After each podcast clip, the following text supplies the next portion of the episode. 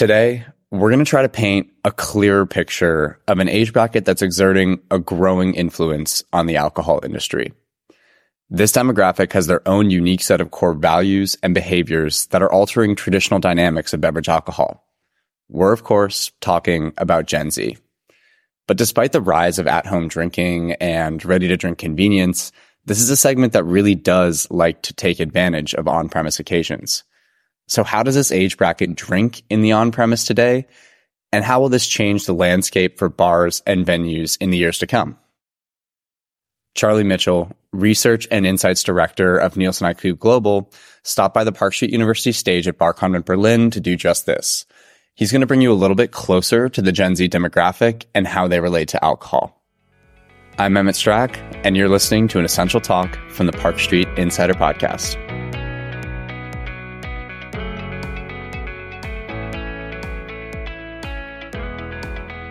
Hey everyone, nice to be here. Thanks for coming. I imagine there's a few sore heads, so I'll try and go quick. I'll try and make this pacey and let's get through it.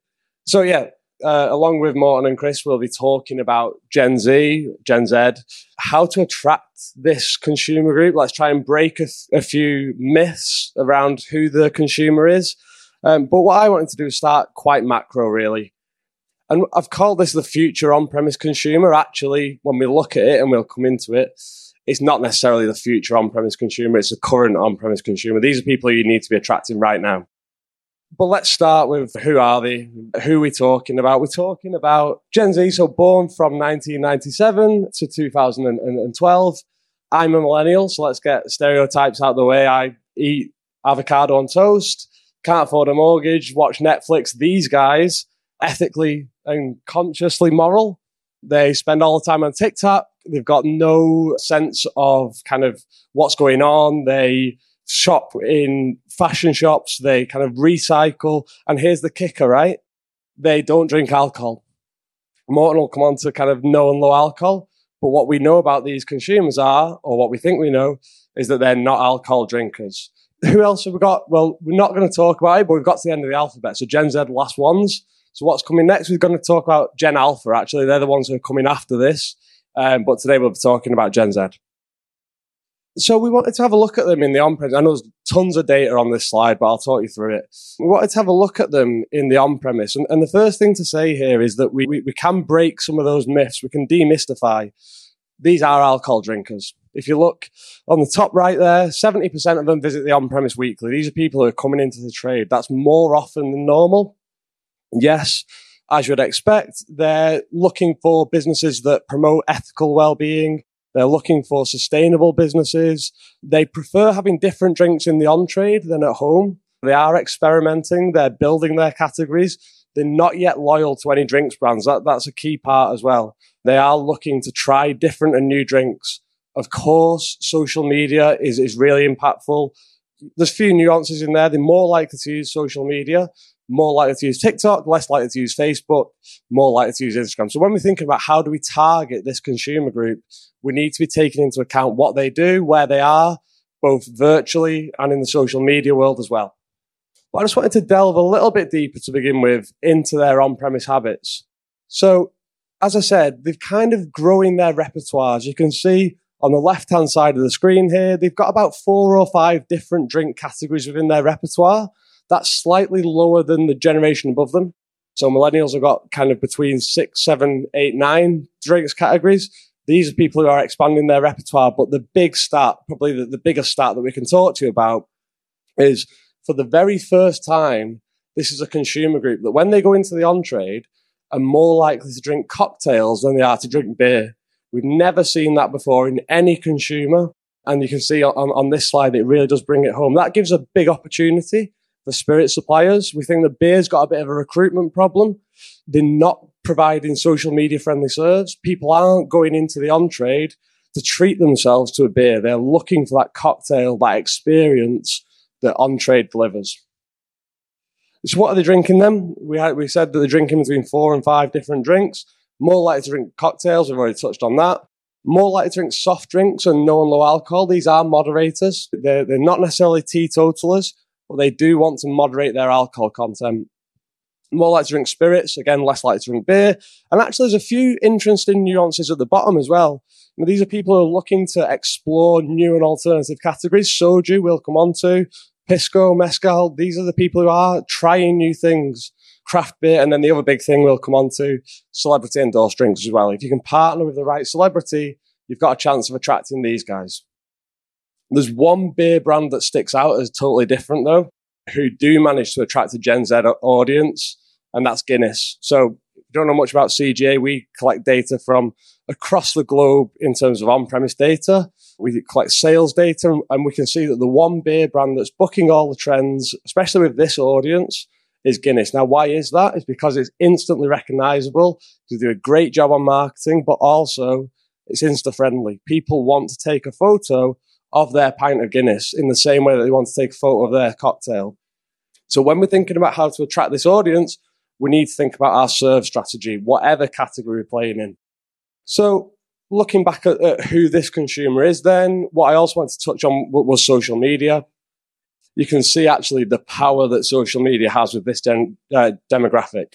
83% of them, after they've seen something on social media, will go on to purchase that product either in the off trade or in the on trade, far higher than any other generation that we see. Also, we spoke about uh, celebrity endorsement. Again, it over indexes significantly.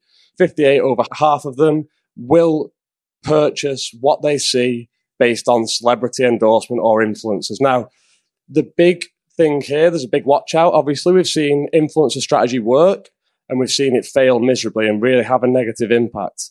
The key is to understand your brand values and understand your consumer value or your target consumer's values. Pick a celebrity or an influencer who mirrors those values. That is how you need to communicate uh, with, with this crucial audience. Obviously, we can see, you know, Negroni Sbagliato, we all know about it, the massive spike in interest caused by Emma D'Arcy just on, on one TikTok. Actually, it influences people's decision making as well, actually what we've always talked about at CGA is the path to purchase. How do consumers choose drinks in the on trade? And previously, that happened as soon as someone set foot in an outlet. They'd be looking at POS, they'd be looking at menu, they'd be speaking to bartender. Actually, now this is happening far earlier than previously. People are planning for their visit at the weekend on a Tuesday. They're scrolling through social media, they're seeing what their friends are posting, and they're building inspiration for what they're going to choose when they next set foot in an outlet. So you can see here, social media, for, for those of you who are operators in the room, is just as important as the drinks menu in terms of driving visit. Make sure that you inspire people to come to your venues. What else do we need to know about a Gen Z consumer? We need to understand how to target them based on what's important to them. You can see that they're more likely to be interested in health, they're more likely to be interested in travel, more likely to be interested in gaming, those types of things. How can we activate to capture this audience? Well, the first thing, as I say, these are people who are looking to moderate. Morten's going to talk a lot about that. And what we really like, some of the campaigns that the likes of Diageo and Pernod have done to encourage responsible drinking. Enjoy slow, drink our drinks, but do it sensibly. Easy does it. We also see a lot of innovation around no and low, obviously or lower MPD, the likes of Pernod Capri, Radler is really increasing and actually could take on hard seltzer, especially with, with this younger de- demographic. No and low spirits as well, of course, uh, another area. As I said, we need to understand who they are, what they do, and activate accordingly. Great activation here from Heineken, this is in Brazil, sponsoring and taking over an esports event, really playing with their brand, their, their best brand for this audience, Heineken 00, to build equity with consumers who are living their best lives. You can build relationships in the on trade. You can build relationships through events like this, through activations, which will build that customer relationship for the rest of their lives. You, are talking about an audience who are not yet brand loyal, but you can build loyalty. And then finally, obviously, these are a, a, a consumer group who want to progress with their career, but want to travel as well. This is obviously a digital nomad community. These are the people who are traveling the world and working. And we probably think there's a bit of an opportunity here as well. This is Nomad X. They've got five or six kind of sites across the globe. This one's in Brazil. It's actually state funded. So the, the Brazilian government uh, pay for this. and they put food and drink at the heart of the offer. So for drink suppliers, what we're saying really is, hey, you can target operators and try to work with operators. Maybe think about where these consumers are. These are potentially you know, high net worth consumers in, in five, ten years. Can you activate in these types of places again to build long lasting relationships? But actually, as people are traveling across the world and, and with the influence of, of, social media, trends are moving quicker than ever, especially for this gen- generation. We're no longer seeing trends move from west to east. They're moving south to north, east to west, all over the globe. Of course, Africa is probably the, the culturally cool capital of the world. We've got Afro beats, we've got film, music, culture, fashion, all emanating from Africa and having an impact on all consumers, but especially Gen Z consumers, and especially when they go into the on trade as well. Actually, Gen Z, where are they? They are in Africa. These stats are, are crazy. The right hand side there, by the end of the decade, nearly half of the global youth population will have been born in sub Saharan Africa. Of course, not all of those are alcohol drinkers, but they do provide a big opportunity. 70, it's a young, vibrant community and population, the African uh, population, under 30 predominantly, and actually looking to explore in the on trade as well. Again, Diageo are doing a great job of, of trying to tap into that culturally cool um, flavor, I suppose, that essence of Africa, the likes of the ones who keep walking, which is a, a, a big cultural film art, music activation and going big with a brand that resonates Johnnie Walker. Of course, we can't do a trends presentation without talking about K-pop. And again, it just shows how trends are moving across the globe. Gen Z, of course, K-pop, that's the type of thing they're into. Netflix has just invested $2 billion to find the next Squid Game. And that is having an impact on what people perceive as being cool and what people are looking for in the on trade. Right? Actually at home as well is, is cross category gochujang, Korean spicy paste. Sales are up massively, but so too is the likes of soju because they are targeting the best bars in the world. So this is Bar Kumiko. You may know it in Chicago. The Soju Association of Japan have hired the owner of this as a brand ambassador. They're using the same playbook that spirits companies have done for decades to seed their brands in high quality outlets to build brand relationships. And of course, Soju looking at the same activation playbook, activating at festivals, linking their brands to Gen Z consumers who are living their best lives. Um, and of course, Latin America as well. You know, we've got the likes of, of Bad Bunny, we've got Mexican fashion, Peruvian food, music, arts, culture. Again, having a sense of a multicultural cool. That plays through to Gen Z and it plays through in the on trade as well. This is the first time I've ever seen this as well, by the way. Tequila last year overtook vodka to be the second biggest spirits category in the US on trade. That's driven by cocktail serves. It's driven by Gen Z.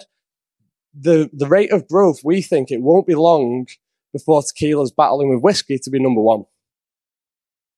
So yeah, in, in summary, I suppose trends are impacting how consumers interact with the on trade especially Gen Z, who are seeing this sense of cool and taking that into their drinks decision making. Again, you know, if you're thinking about as a, a drink supplier who to partner with, think about this sort of stuff because it'll resonate with Gen Z. Uh, what else do we need to know about them from an on-trade perspective? Where are they going? What are they doing? Um, majority, on, on the whole, not dissimilar to average. They're going out for drink-led occasions, followed by food led occasions, but experience led is really creeping up. These are people who are going into the on trade to have experiences, not necessarily to just buy drinks or buy food. They want an experience when they go out. What has returned this year compared to last year, when we look at the, the occasions that are increasing, those mi- micro occasions, the first one's a positive. Uh, after COVID, when we couldn't go out on dates, this is a, a generation who like to love. So romantic occasions are increasing. So too are business meetings, they're back. Uh, and this generation do like to go into the office. They do like to socialize with colleagues. So business meetings are back. And then things like catch up with friends, quick bite to eat. These are people who are time poor as well. So they're looking for convenience, but also experience. And experience really does play through. These, when we talk about Gen Z, these aren't consumers who are partying all night every night. What they are doing though is they're choosing one or two big occasions, maybe once a month or once every two months, and they're going big at those occasions and they're telling the world about it. There's a sense of social currency. If I'm going out and if I am drinking, I want everyone to know about it because I'm having the best time of my life. And it's places like this that are probably doing better overall than the wider late night economy, especially with Gen Z. And experience is something that's coming through. We've all seen those experience led venues. We have likes of interactive darts in the UK, mini golf type places. Again, the places that resonate with a Gen Z audience because they want to do something different and they want to then post about it. This is a great example. In Mexico, you have to do an escape room to even get in. And then it's a kind of, kind of chic bar in there. Great food, great cocktails. Street food uh, and events and pop-ups, again, resonate more with Gen Z than other consumers. Again, it's because of that sense of experience. Uh, and gigs, music festivals, this is a, another key part. So when you're thinking about where to activate to attract this consumer base, you need to take that into account. These are the places, probably more so than the traditional bricks and mortar on-premise venues, where you can win. And, and if you're an operator, then again, consider activating at these places with your food and drink offering to then drive visits into your bricks and mortar establishments. So I know that was quite, quite a quick wrap round of the Gen Z consumer. But the first thing here, I suppose, is as I said at the very start, this isn't the future on-premise consumer; it's the current on-premise consumer. They are different. Let, us not um, beat around the bush. They are different. They're driven by that sense of social currency. They love experience. They're looking for ethical responsibility, but they do want to be connected to that multi multicultural sense of cool. But there are opportunities with this consumer group. Yes, they're quite fickle at the moment, but they're looking to build relationships with brands, be that operators or be that suppliers or be that drinks brands. And actually, in order to build those relationships, you need to understand where they're going, what they're doing, and what motivates them. If you activate well, you will build relationships for life. Hi, everyone. It's Emily again. We really appreciate you tuning into this episode and hope you found it valuable. This podcast is produced by Emmett Strack and co hosted by me, Emily Pennington, and Andres Correa. If you like the show, we'd love to hear your feedback. The best way to do that is to give us a rating or leave a review on your preferred platform. If you're interested in getting involved with the podcast, send us an email at psu at parkstreet.com, which is also listed in the show notes. You can find more educational materials on our website, parkstreet.com, or YouTube channel, search Park Street University. Thanks a lot, and cheers until next time.